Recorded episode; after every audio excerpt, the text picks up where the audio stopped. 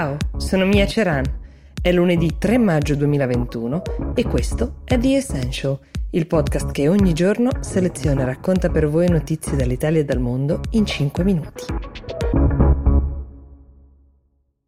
Nello scorso fine settimana c'è stata la festa dei lavoratori, il primo maggio, che come forse saprete è anche celebrato ormai da tantissimi anni con una giornata di musica su Rai 3. Ci sono vari artisti che prendono parte al concertone, tutti più o meno impegnati sul tema del lavoro e sul fronte sociale in senso più ampio, che vengono chiamati dalla rete a omaggiare i lavoratori, diciamo. Tra questi, quest'anno c'era Fedez, che ha accolto l'invito e ha preparato un monologo nel quale uh, parlava di una battaglia per la quale si è speso molto, quella per il DDL ZAN sull'omotransfobia di cui vi ho parlato anche in questo podcast.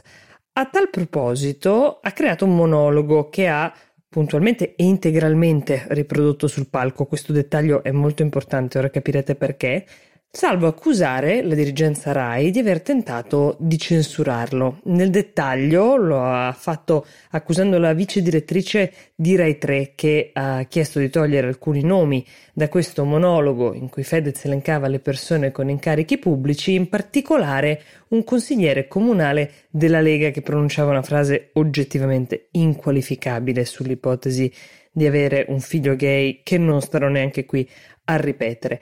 Ora, L'accusa di Fedez eh, è di essere stato quasi censurato, cioè gli sarebbe stato richiesto di evitare di fare nomi e cognomi perché, come spiega la dirigente Rai in un audio che Fedez stesso ha voluto pubblicare su Twitter per dimostrare la verità della sua accusa, gli veniva chiesto di adeguarsi a un sistema che probabilmente eh, lui conosce poco e Fedez ha sentito che fosse giusto denunciare questo episodio, a prescindere dal fatto che la censura di per sé non è avvenuta, ma è stata solo tentata in un certo senso.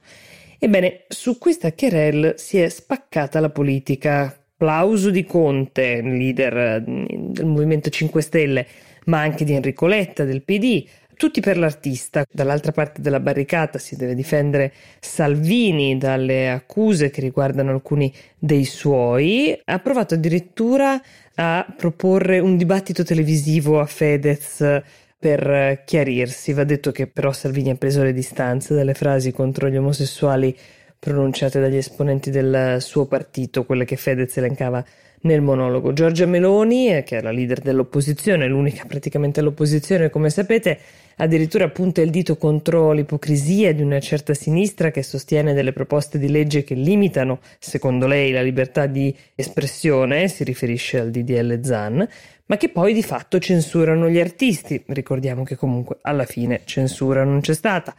Qualcuno fa notare che il tema chiave della festa del primo maggio sarebbe il lavoro, non l'omotransfobia o altro, però di fatto quel palco è stato spesso usato dagli artisti negli anni per sottoporre temi a cui il pubblico era sensibile in certi periodi storici e di certo quello dell'omotransfobia è un tema di cui si è dibattuto molto ed è caro a molte persone, come è giusto che sia. Restiamo in attesa di vedere che conseguenze avrà questo episodio, se mai ne dovesse avere.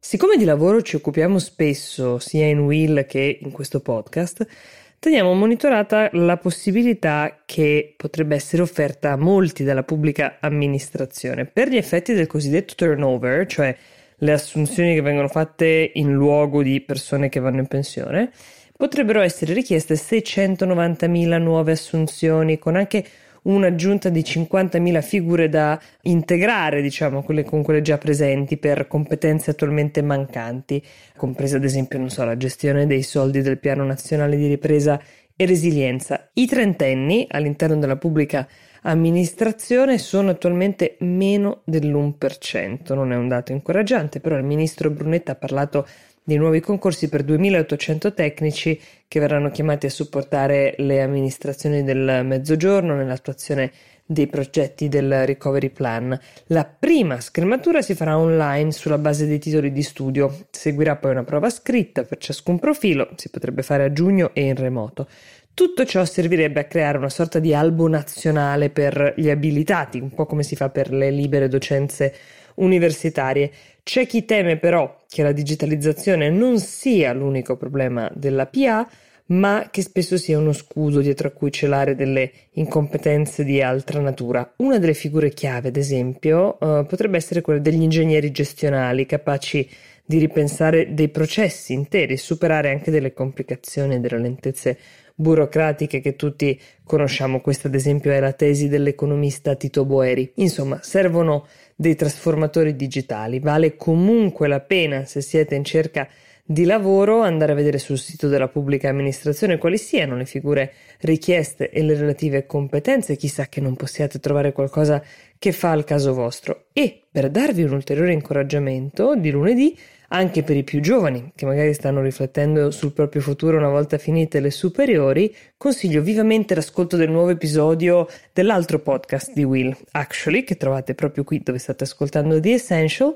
Nell'episodio di questa settimana parliamo di quel noto gap che c'è tra il mondo degli studi e il mondo del lavoro, cioè perché non si parlano questi due mondi? Perché spesso ci sono uh, studenti, diplomati o laureati che vengono lasciati per lungo tempo in balia del proprio destino, magari anche con un bagaglio di competenze che però sembra difficile da sfruttare. Ecco, se state meditando di percorsi di formazione anche alternativi alla laurea, non perdetevi questo episodio di Actually.